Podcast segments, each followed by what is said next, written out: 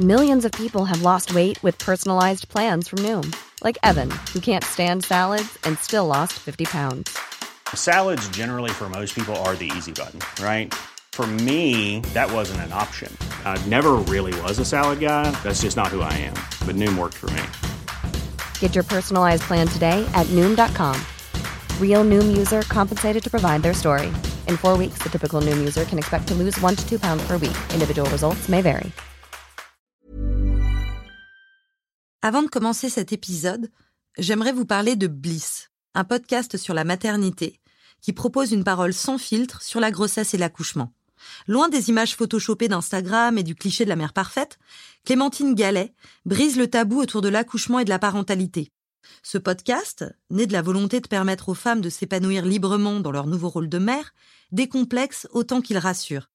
À son micro, une femme, anonyme ou influente, raconte son expérience unique de la maternité. Fausse couche, accouchement naturel, dépression postpartum, PMA, stérilité. Tous les sujets sont abordés sans tabou ni jugement. Ça s'appelle Bliss et c'est disponible sur toutes les plateformes. Un nouvel épisode chaque semaine.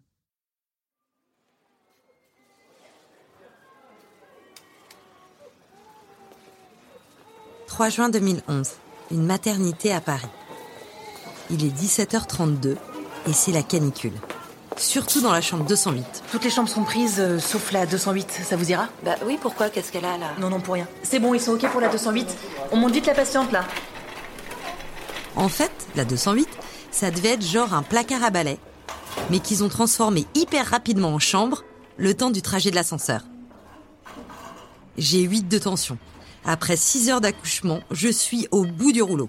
Tout s'est bien terminé, mais ça a été sport. Mademoiselle Weiss, il fait une détresse respiratoire dans votre ventre. Alors vous allez mettre ce masque à oxygène et maintenant on respire. On respire pour son enfant. Voilà, c'est très bien. Bon, maintenant il va falloir pousser, sinon dans 15 minutes on fait une césarienne. Allez, on pousse. Oui, c'est bien. On respire. On pousse. On respire. J'ai tellement respiré et poussé pour mon enfant que j'ai fini par glisser de la table et que je me suis retrouvée sur les genoux du médecin. Il est 17h32 et d'un coup, Ismaël accroche ses yeux bleu-noir aux miens. Et c'est une déflagration d'amour. Ce mélange de vide et de plein. Qu'est-ce que c'est beau. Son regard, on dirait qu'il a un million d'années, mais qu'il est devenu amnésique.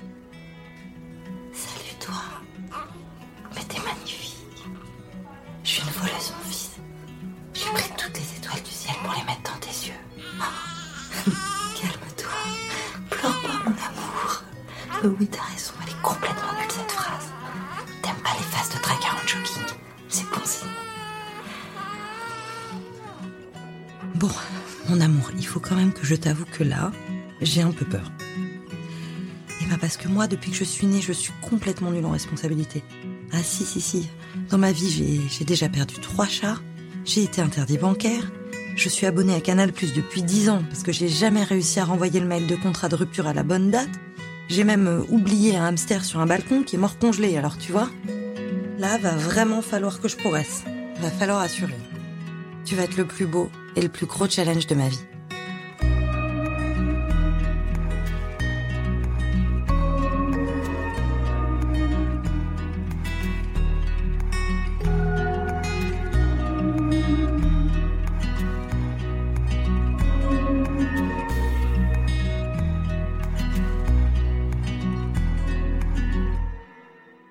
Croyais pas si bien dire.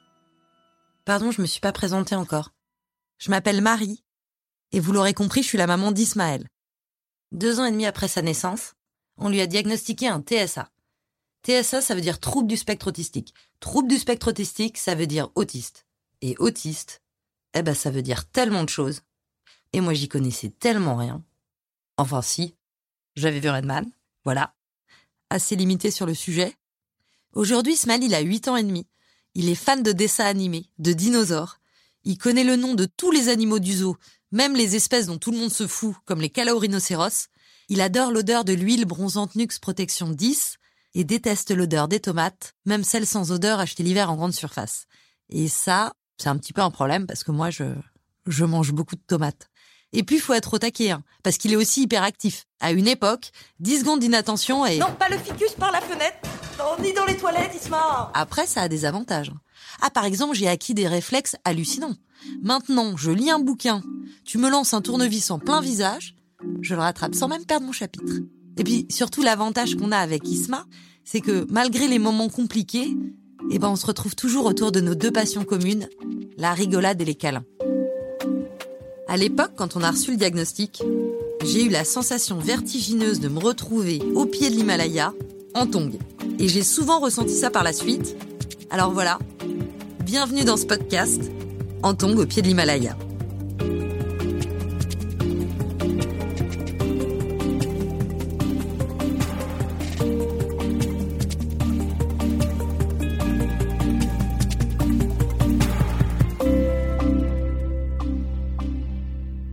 Dans ce premier épisode, j'aimerais vous raconter pourquoi c'est si compliqué d'obtenir un diagnostic et tous les enjeux qu'il y a autour. Attends, je sais pas. Ouais, je crois que c'est par là. Par là, je pense. Ouais, c'est par là, regarde. Je me souviens, c'était un mardi de décembre, et avec son père, on se retrouve à l'hôpital, dans le bureau d'une neurologue. Elle examine Isma, puis elle se rassoit, elle nous sourit. Il y a un tout petit silence que j'ai pas très envie qu'elle brise. Ça y est, elle prend une petite respiration et... Alors en effet, il y a une très forte suspicion de trouble du spectre autistique chez votre enfant. Pour affiner le diagnostic, je vais vous donner un rendez-vous rapidement et on va effectuer tous les petits examens complémentaires. Bon, franchement, je me sens pas pire qu'il y a 10 secondes. C'est limite un mini soulagement de maintenant on est dans le concret. Après, elle liste les petits examens complémentaires, qui sont pas si petits. Alors on va faire des tests de motricité, un électrocardiogramme, des prélèvements sanguins, un IRM du cerveau. Et ça, en revanche, l'IRM du cerveau, même si tu sais que c'est la procédure habituelle, que ton fils de deux ans fasse un truc que toi t'as jamais fait, mais c'est tout sauf habituel. D'ailleurs, dans les coffrets naissance première fois, ah, ils te mettent hein, la pochette premier body, premier dessin, première dent. Mais la pochette première IRM du cerveau, ils te la mettent pas. Ça va aller? Oui, ça va. Découvrir que ton enfant a un TSA, c'est finalement, nommé par trois lettres inquiétantes, des symptômes qui t'inquiétaient déjà tout autant. Les parents sont jamais naïfs et surtout maintenant. Lui, c'est le professeur Richard Delorme. C'est l'un des grands spécialistes de l'autisme en France. Il est chef de service de l'unité de psychiatrie de l'enfant à l'hôpital Robert Debré à Paris et chercheur à l'Institut Pasteur. Et il se retrouve souvent de l'autre côté du bureau, en face de parents comme nous, le père d'Isma et moi. Euh, quel que soit le niveau socio-professionnel, ils savent déjà plus le diagnostic que nous. Isma Ismaël Isma C'est bizarre, il se retourne pas quand on l'appelle. Et pourquoi il joue jamais avec les autres enfants? Dans le parc, il y a dix gamins qui font du toboggan, mais lui, il va essayer de se faire la malle ou d'aller voir les sans-abri ou les mecs qui fument des joints sur des bancs. Bah, il a pas de préjugés, c'est bien, il est libre. Ouais, mais c'est bizarre quand même.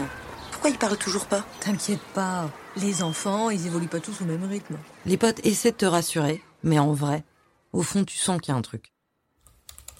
Alors, enfant 24 mois, langage absent, qui regarde pas dans les yeux, qui répond pas à son prénom, qui supporte pas le changement dans sa routine. Oh, oh putain, TSA Trouble du spectre autistique, putain.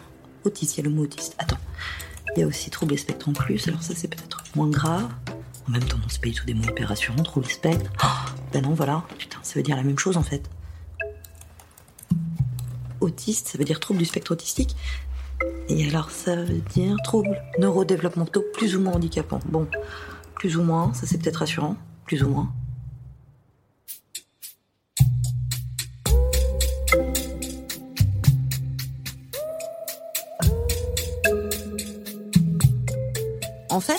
Les premiers signes de l'autisme, souvent ils se manifestent tôt, vers l'âge de 15 mois. Ça a été le cas pour Lucas, le fils d'Amélie. Amélie, c'est une copine que j'ai rencontrée dans l'association Béaba Autisme qui accompagne nos enfants. On va faire, un petit truc. euh.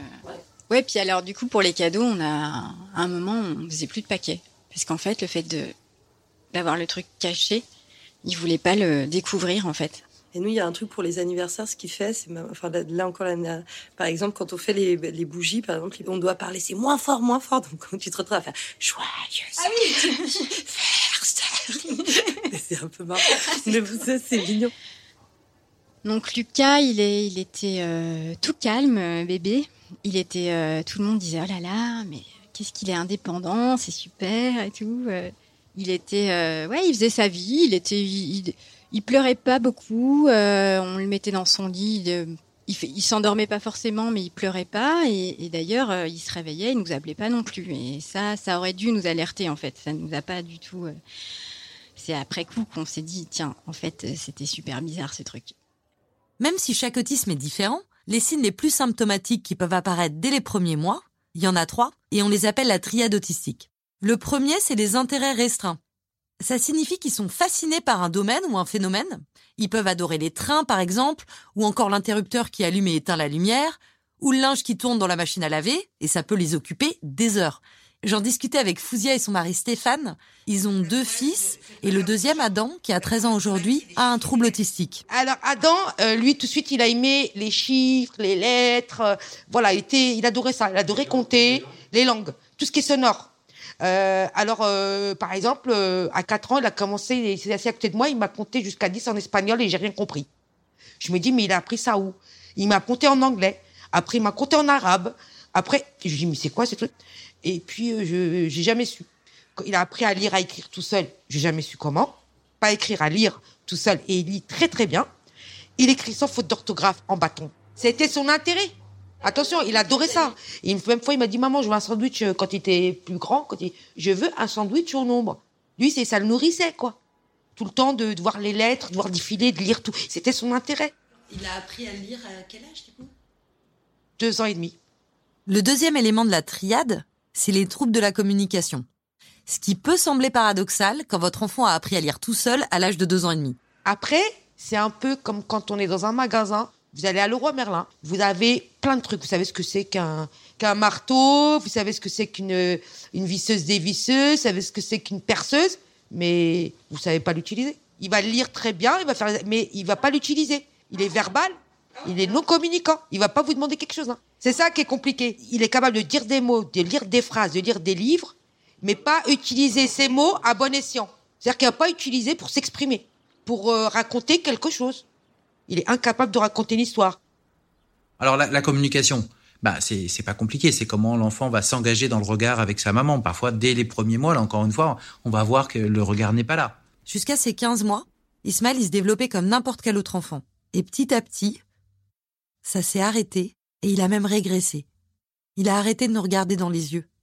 Quand je lui faisais son câlin de bonne nuit, alors il me serrait dans ses bras très fort, mais il plaquait ma tête contre son torse pour pas croiser mon regard, comme si ça le brûlait. C'est pour ça qu'on décrit l'autisme comme un trouble du développement. À un moment donné, l'enfant arrive plus à acquérir des compétences que les autres développent naturellement en grandissant. Parmi celles-ci, il y a le troisième élément de la triade autistique, la sociabilisation. Euh, dans la sociabilisation, on va avoir des difficultés dans les sourires. On va avoir des difficultés, un bébé qui va avoir du mal à se calmer dans les bras de sa maman. Alors qu'habituellement, euh, l'enfant va avoir un certain niveau de réconfort. Ou alors, il va être indifférent. Il va rester indifférent. Parfois, au début, les bébés sont un peu indifférents de qui les porte, mais progressivement, il va continuer à être aussi indifférent. De, de- en fait, il, il semblait ne pas avoir euh, besoin des, des, des adultes, quoi. Pas, pas beaucoup. Au-delà de la triade, il y a d'autres caractéristiques. L'autisme s'accompagne souvent aussi de troubles sensoriels. Soit les personnes avec autisme ressentent moins leur environnement, soit au contraire, ils ont des sens exacerbés. Sensoriel chez Lucas, donc c'est le goût. Le goût et l'odorat, c'est vraiment des sens euh, qui euh, par lequel il a, j'ai l'impression, le plus de plaisir. Il aime, euh, il aime goûter des choses, il aime manger, il sent, il sent les odeurs. Quoi. C'est dans la nature, il sent les arbres, et dans, dans la ville, il sent les mauvaises odeurs qu'il n'a pas l'air de considérer forcément comme des mauvaises odeurs d'ailleurs. On a eu la phase euh, j'ouvre toutes les poubelles pour euh, les renifler. Il était passionné par les camions poubelles. Et j'ai fini par comprendre que c'était notamment à cause de l'odeur. C'est top. Et donc là, euh, en ce moment, c'est on rentre dans tous les magasins, mais pour les sentir. Donc il me dit, on passe devant, je peux sentir la pharmacie, je peux sentir Picard, je peux sentir un casino. Donc on se fait un shoot, enfin, il rentre, il se fait un shoot, et il ressort et ça va mieux. Parfois, c'est trop pour eux. Si une odeur leur convient pas, ou si une lumière est trop forte, ils arrivent plus à gérer. Il y a trop d'informations à trier, ça les submerge. Et une manière de gérer tous ces stimuli, de limiter les nouvelles données, c'est de pouvoir anticiper ce qui va se passer. C'est pour ça que les routines sont aussi importantes pour eux, parce que c'est rassurant. Mais avant de savoir tout ça, on peut penser que c'est juste des enfants difficiles qui savent pas s'adapter. Des enfants qui vont avoir du mal, par exemple, au changement. Ils vont pas supporter des nouveaux pyjamas. Ils vont avoir du mal à changer les tétines. Ils vont avoir du mal à passer à la diversification alimentaire. Par exemple, quand on est dans le métro et qu'il y a trop de monde, Ismaël, il prend nos mains à son père et à moi et il les sent. Parce que notre odeur le rassure. Dans le flux et le reflux des voyageurs, des sons et des lumières, notre odeur, c'est un peu comme une encre pour ses émotions. Et donc, c'est ces petits symptômes. Il faut que les parents aient confiance en eux et ils aillent harceler euh, leur pédiatre, leur médecin généraliste. Et puis, si le pédiatre dit non, c'est rien, c'est rien, il faut continuer parce que, encore une fois, on sait souvent que les parents ont raison. Quand ils perçoivent des petits symptômes, ils ont souvent raison. Alors, parfois, c'est pas aussi euh, catastrophique que ça. Mais effectivement, ça nécessite dans tous les cas d'avoir une certaine vigilance. Ouais, il faut avoir confiance en son ressenti et pas perdre de temps. Parce que souvent, entre le moment où on remarque toutes ces choses et le jour où on se retrouve assis dans le bureau d'une neurologue à l'hôpital avec une liste d'examens complémentaires, eh ben on a le temps de mourir trois fois. Une fois que ton médecin a décelé un comportement atypique chez ton enfant, il t'oriente vers un psy. Et comme il y a un manque de place dans les centres de diagnostic, si tu veux aller dans un établissement public et gratuit, il peut y avoir jusqu'à 12 à 24 mois d'attente pour un premier rendez-vous. Et si t'as un peu moins envie d'attendre, et que t'as les moyens, évidemment, tu peux toujours aller vers le privé. T'arrives donc chez le psy, et là, il faut être vigilant. Parce qu'il y a des psychologues et des psychiatres qui ont une approche psychanalytique qui culpabilise les parents. Or, on sait que l'autisme et la psychanalyse, eh ben, ça fait pas bon ménage. Pour comprendre pourquoi, faut faire un petit détour. La question, en fait, qui se joue derrière, c'est celle des causes de l'autisme. Aujourd'hui, le monde entier s'accorde sur le fait que l'autisme est un trouble neurodéveloppemental à caractère majoritairement génétique. L'autisme, c'est une pathologie très très biologiquement déterminée, c'est-à-dire l'héritabilité, c'est-à-dire le déterminisme biologique, c'est de l'ordre de 80-85%. Et donc, euh, j'étais stupéfait euh, par euh, cette espèce de dichotomie entre l'impression sociétale qui fait que l'autisme, bah, on en est responsable sociétalement, parentalement, et puis de l'autre côté, en fait, ce que disent la biologie, les références scientifiques, qui disent qu'en fait, ben on est, on subit entre guillemets cette pathologie plus que on ne la crée. La psychanalyse, elle, considère depuis des décennies que les causes de l'autisme sont dues à un manque de chaleur affective de la part de la mère qui serait incapable d'exprimer, voire même d'éprouver, de l'amour pour son enfant. Le psychanalyste Bruno Bettelheim a même popularisé dans les années 50 le terme de mère réfrigérateur. Métaphore amusante, hein Et Françoise Dolto défendait d'ailleurs la même idée en 85 dans son livre La cause des enfants. Ce qui fait que, jusqu'à il n'y a pas encore si longtemps, on cherchait pas à s'occuper des enfants, mais à soigner les mamans en les culpabilisant. Quelques voix commencent à s'élever contre l'influence de la psychanalyse à partir des années 90. Mais les choses mettent du temps à bouger. Dans les années 2010, Fouzia et Stéphane, les parents d'Adam, vous savez, c'est celui qui veut se faire des sandwichs au nombre. Eh ben, on a essayé de leur faire croire que c'était eux le problème. Et ils ont fait partie des voix qui, en France, se sont battues contre la psychanalyse. Le temps était pas le même. Hein. Nous, on a dû affronter des choses euh, qui étaient assez importantes. Quoi. Le combat contre la psychanalyse et tout ça, ça a quand même été très prégnant dans le domaine de l'autisme. Hein. On a dû euh, vraiment monter au créneau pour euh, pour qu'il y ait prise en charge les recos de 2012.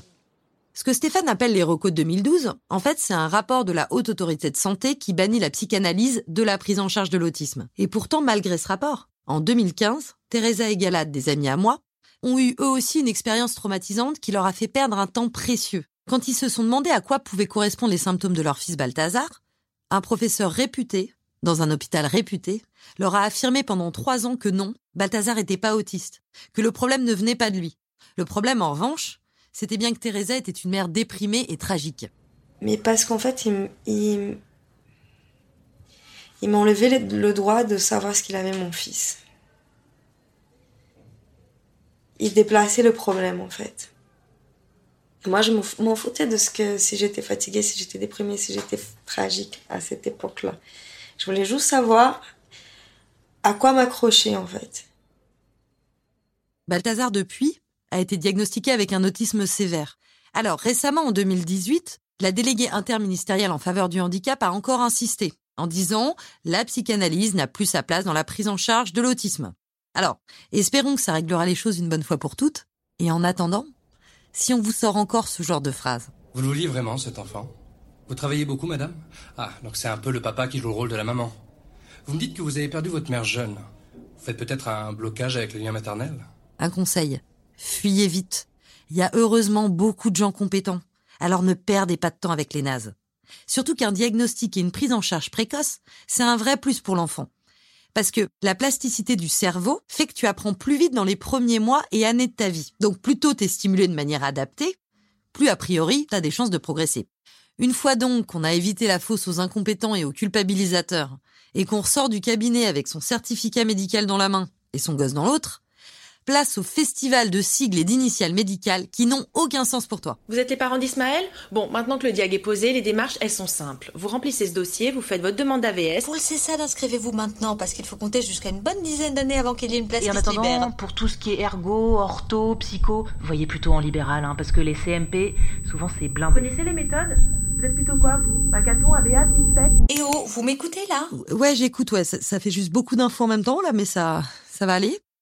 Quand on apprend le diagnostic de son enfant, on croule sous les infos, les décisions à prendre. Et en même temps, c'est être dans l'action qui peut nous permettre d'avancer. Ça a été le cas pour Fouzia. À partir du moment où dans ma tête c'était clair, c'était de l'autisme et que à 99% j'en étais sûre, mais que j'avais pas de diagnostic, j'ai passé mes nuits et jours devant Internet. J'ai tout dépouillé. En 2012, Fouzia et Stéphane ont créé une association de prise en charge pour les enfants autistes. En été, ils m'appelaient TGV parce que j'allais trop vite pour eux. Et euh, ils me disaient, non, non, mais t'as déjà monté une association, t'as le diagnostic au mois de juin, au mois de septembre, t'as une association, t'as une psychologue à l'école, tout ça. Ils me faisaient, non, c'est pas possible. Parce que, tout simplement, parce que c'est c'est l'image que je donne toujours, toujours, toujours. À chaque fois qu'on me pose la question, il y avait le feu chez moi. Il fallait que je sauve ce qu'elle va sauver. C'est tout. C'est pour ça que j'ai été vite. Ça, c'était ça. Il y a le feu chez moi, tu sauves ce qu'elle a sauvé. Et je suis partie, je suis partie, voilà. Je ne suis pas arrêtée. J'ai pas eu le temps de faire ma dépression. Je pleurais dans la voiture en faisant mes trucs. Alors ma voiture elle a pris plein de, plein de coups parce que j'avais, j'étais en larmes et que quand, quand on tourne, ben, on regarde pas très bien le rétro. Et mais c'est tout. C'était le seul moment où j'avais le droit de pleurer. Après j'avais les professionnels, j'avais les trucs. C'est tout. C'est tout. Et j'avais ce moment-là dans ma bagnole quand j'allais faire les allées-venues à l'école et tout ça. Et, c'était tout. Et au fur et à mesure qu'on trouve son chemin dans ce labyrinthe d'initiales médicales, bah, il y a des initiales qui font plus mal que d'autres. Vous avez envoyé votre dossier de demande de prise en charge à l'AMD MD. MD comme, euh, comme MDMA Donc ça pourrait nous détendre un peu avec tout ça et tout. Non, MD comme MDPH, mademoiselle Weiss, maison départementale pour les personnes handicapées. On a envoyé le dossier. Il a été traité et accepté. Taux d'incapacité 80% et plus. Isma a 3 ans. Alors, j'étais un peu soulagée parce que les choses se mettaient en place. Mais disons que euh, dans le fantasme du dossier de ton gosse accepté quelque part, la MDPH n'était pas tout en haut de ma liste, hein, on va pas se mentir. Et hum, à l'époque, j'avais écrit derrière une feuille de soins handicapé. Juste ce mot. J'étais restée devant pendant un long moment. Et je me souviens que c'était tellement dur que ça me renvoyait psychologiquement. Ces neuf lettres assemblées, associées à mon fils. Et je savais qu'il y avait un problème, évidemment. J'étais déjà à peu près persuadée qu'il était autiste, pas qu'il était autiste sévère. Pas, parce que, voilà. Teresa, elle, la première fois qu'elle a entendu ce terme MDPH, c'était pendant une réunion qu'avait organisée la directrice pour préparer l'entrée en maternelle de son fils Balthazar. Et là, chacun se présente, on fait le tour, Ah, bonjour, nanana. Et là, bonjour, je suis Monsieur Clavry, le enseignant référent de la MDPH. Et là, moi, j'ai, je regarde comme ça, et je dis, MDPH, c'est quoi? Et là, il me dit, euh, bah c'est... Et là, je vois tout le monde que me regarde, tout le monde que me regarde comme ça. C'est la maison euh, départementale de personnes handicapées. Et là, j'ai eu un espèce de truc où j'ai j'ai commencé à pleurer et j'ai- et j'arrivais pas à m'arrêter. Et j'arrivais pas. Et j'essayais de. En même temps, j'ai pleuré, j'ai- rigolé. Je excuse-moi, ça va s'arrêter, ça va s'arrêter, et tout ça. Et j'essayais. Et les gens qui me mettaient la main sous l'épaule, ça va passer. J'arrivais pas, j'arrivais pas. Le truc, c'était comme ça. C'est où tu, tu, tu, tu rends compte de, de ce qui t'attend pour la vie. Autiste Waouh, mais c'est horrible. Ma pauvre Marie, mais comment tu vas faire? Bon, mais euh, autiste comment? Parce que si c'est un Asperger, génie des maths euh, ou un virtuose de musique, euh, c'est plutôt cool. Et non, évidemment, le tien ne l'est pas. Bon, en tout cas, t'es resplendissante. C'est vrai, t'es tellement courageuse. Moi, à ta place, je me serais effondrée, mais non, toi, la vie te fout des rousses et tu rebondis toujours. C'est formidable. C'est d'ailleurs sûrement pour ça qu'elle a mis cette épreuve sur votre chemin. C'est parce qu'elle savait que vous pourriez la gérer. C'est étonnant parce qu'il est super beau, en fait, ton fils. Enfin, je, je, je, je veux dire, ça se voit pas du tout, quoi. D'ailleurs, comment vous êtes rendu compte? Par exemple, à l'âge de mon Hugo, vous aviez vu des signes Et tu m'as pas dit alors, c'est quoi les signes Par exemple, t'as vu, mon Hugo, il se gratte beaucoup la tête avec la main gauche. Tu crois que je dois m'inquiéter Non, se gratter la tête avec la main gauche, c'est pas un signe autistique. Ça veut juste dire que votre gosse a des poux. Et si vous croisez une personne qui a le syndrome d'Asperger, lui lancez pas plein de cure-dents pour qu'elle les compte, elle pourrait se vexer. C'est absolument pas tous des génies des maths ou des virtuoses de musique, comme le disait Carlotta. Bonjour, je suis un être humain, enfin je crois. J'ai pensé longtemps que je ne l'étais pas, mais en fait je crois bien que si.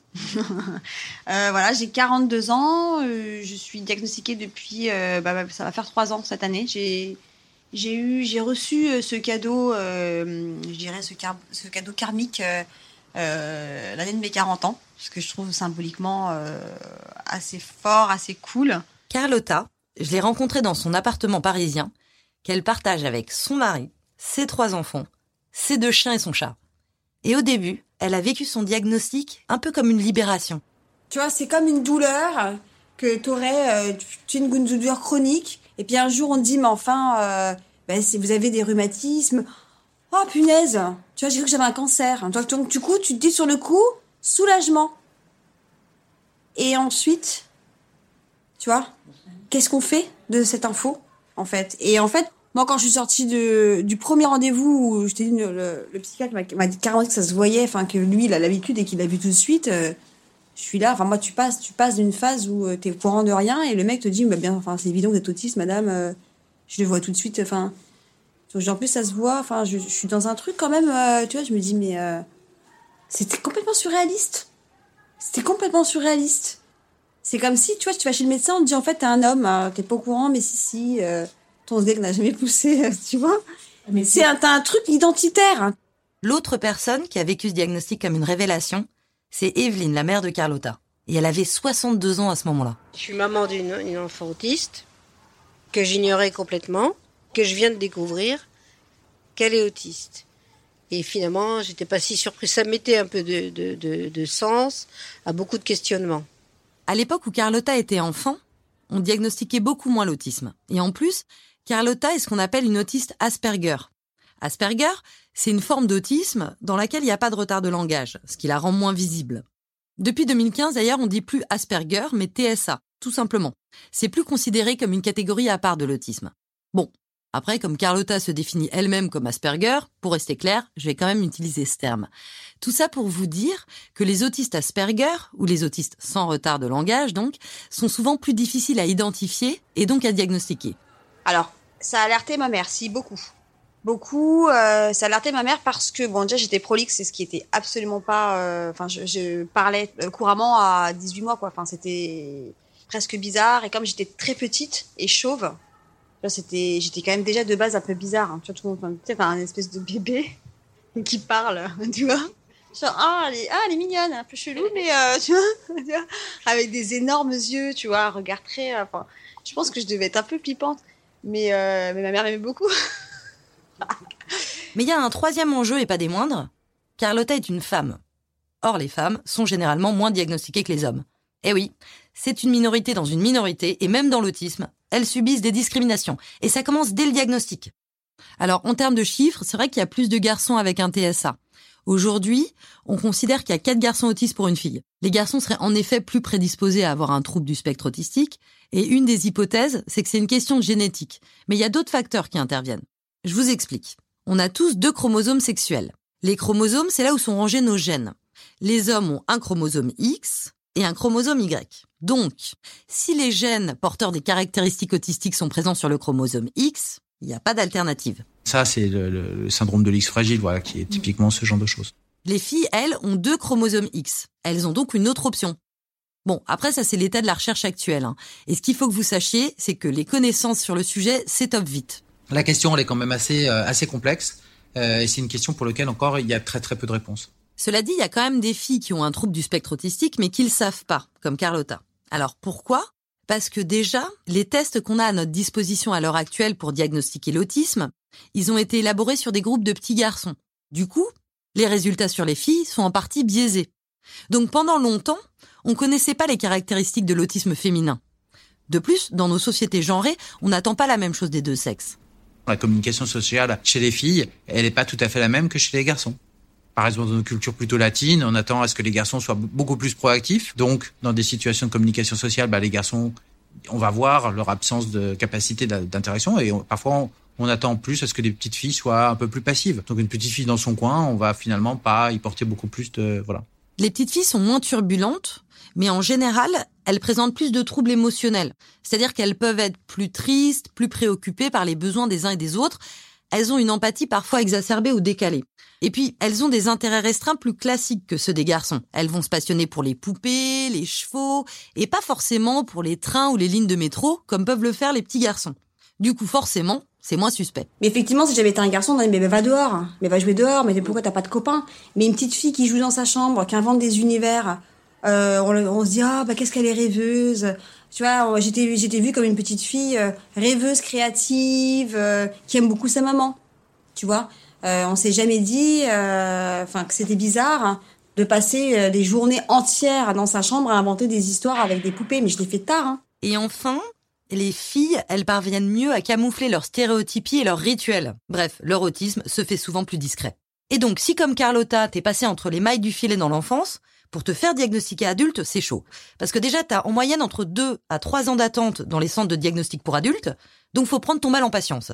Et comme le dit le professeur Richard Delorme, l'autisme, c'est pas vraiment le premier truc auquel tu penses. Qu'en fait, qu'on a passé euh, toute sa vie euh, sans avoir été jamais diagnostiqué et qu'on arrive chez le psychiatre ou chez le médecin généraliste à 25 ou 30 ans, en fait, on y va pour une bonne et simple raison la plupart du temps. La plupart du temps, on y va pour ce qu'on appelle les troubles associés ou les comorbidités. C'est-à-dire parce qu'on a développé un trouble anxieux, parce qu'on s'est mis à se déprimer. Et pourquoi on s'est déprimé, pourquoi on est anxieux? Parce qu'effectivement, il y a ces symptômes autistiques qui sont présents depuis longtemps, qui n'ont pas été repérés et qui nous ont épuisés. Et donc c'est pas du tout la même démarche. C'est-à-dire que quand on va voir le médecin généraliste, qui voit effectivement, c'est le fait que vous êtes déprimé, c'est le fait que vous êtes anxieux, parce que c'est ça qui saute à l'œil, et c'est pour ça d'ailleurs que vous allez consulter la plupart du temps. Mais c'est compliqué quand on a 30 ans, parce que comme c'est une histoire de neurodéveloppement, les premiers symptômes, ils ont commencé dans l'enfance, et qui peut témoigner des premiers symptômes? C'est difficilement soi, c'est ce qu'on vous en rapporte. Donc souvent, c'est les papas, mamans, quand ils sont présents ou pas présents. Donc c'est ça qui rend le diagnostic compliqué, parce qu'il faut ensemble retracer une histoire du développement. Carlotta et Evelyne, sa mère, ont fait ce travail ensemble. Ma mère m'a dit, effectivement, après, quand j'ai beaucoup parlé avec elle euh, pendant le diagnostic, parce que c'était très violent pour elle aussi, euh, et elle m'a beaucoup, euh, elle m'a beaucoup dit que quand j'étais petite, dès qu'on sortait de la maison, tout était difficile. Elle était dite capricieuse, en fait, parce que dès qu'il y avait une contrariété, ça prenait des proportions importantes. Euh, d'une part, euh, euh, moi je mettais en place des, des choses beaucoup à l'extérieur. Et je disais tout à l'heure, dès qu'il y a un insecte qui passe, ça y était, elle était en panique, fallait qu'on rentre et on pouvait plus rester là. En tout cas, si du côté des parents comme moi, Teresa, Fouzia ou Amélie, le diagnostic c'est le début d'un grand labyrinthe, pour quelqu'un comme Carlotta, qui a passé des années à essayer de comprendre l'origine de son mal-être, l'arrivée de ce diagnostic, c'est l'occasion de commencer à accepter, à aimer la personne qu'on a été, qu'on est et qu'on va être. Aujourd'hui que j'ai du j'ai du recul et que je j'ai un regard sur la petite fille que j'ai été, j'ai vachement de peine. Qu'est-ce que tu aurais envie de lui dire?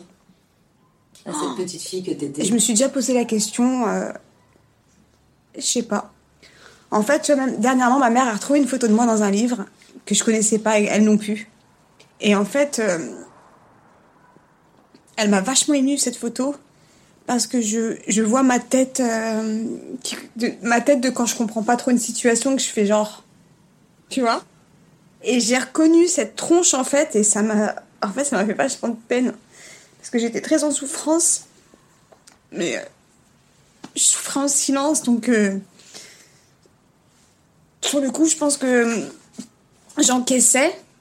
Et en fait c'est que maintenant que j'ai conscience que je souffrais autant.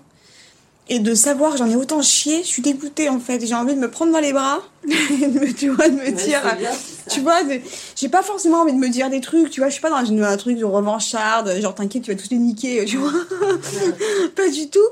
Mais euh, j'ai envie de me prendre dans les bras, et de me, dire euh, souffle, tu vois, c'est pas grave.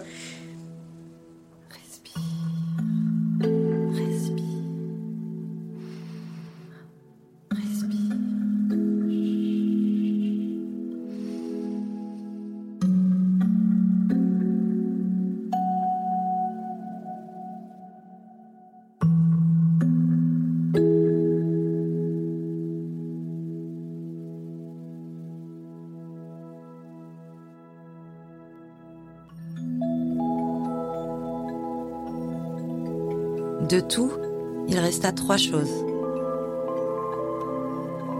La certitude que tout était en train de commencer. La certitude qu'il fallait continuer. La certitude que cela serait interrompu avant que d'être terminé. Faire de l'interruption un nouveau chemin. Faire de la chute un pas de danse. Faire de la peur un escalier, du rêve un pont, de la recherche une rencontre.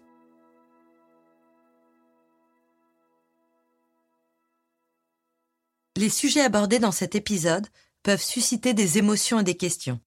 La plateforme autismeinfoservice.fr est à l'écoute et disponible pour vous répondre. Antong au pied de l'Himalaya est un podcast de Mario Dilweis, produit par Paradiso. Si l'épisode vous a plu, n'hésitez pas à le partager sur les réseaux sociaux et mettez-nous plein d'étoiles sur Apple Podcasts. Le prochain épisode sortira la semaine prochaine. Abonnez-vous pour suivre la série complète. Et n'hésitez pas à nous écrire contact at paradisopodcast.com. Mario Dilweis et Adélie Pojman-Pontet ont écrit les épisodes. Les interviews ont été menées par Chloé Mailleux et Mario Dilweis. Le montage et le mixage est de Tim Dornbush. La musique est une composition originale de Cédric Sentence. La productrice est Jeanne Boézek. Chargée de production, Nathalie Matera. Stagiaire, Anne-Cécile Kiri et Lucine Dorso. Supervision du projet, Lorenzo Benedetti.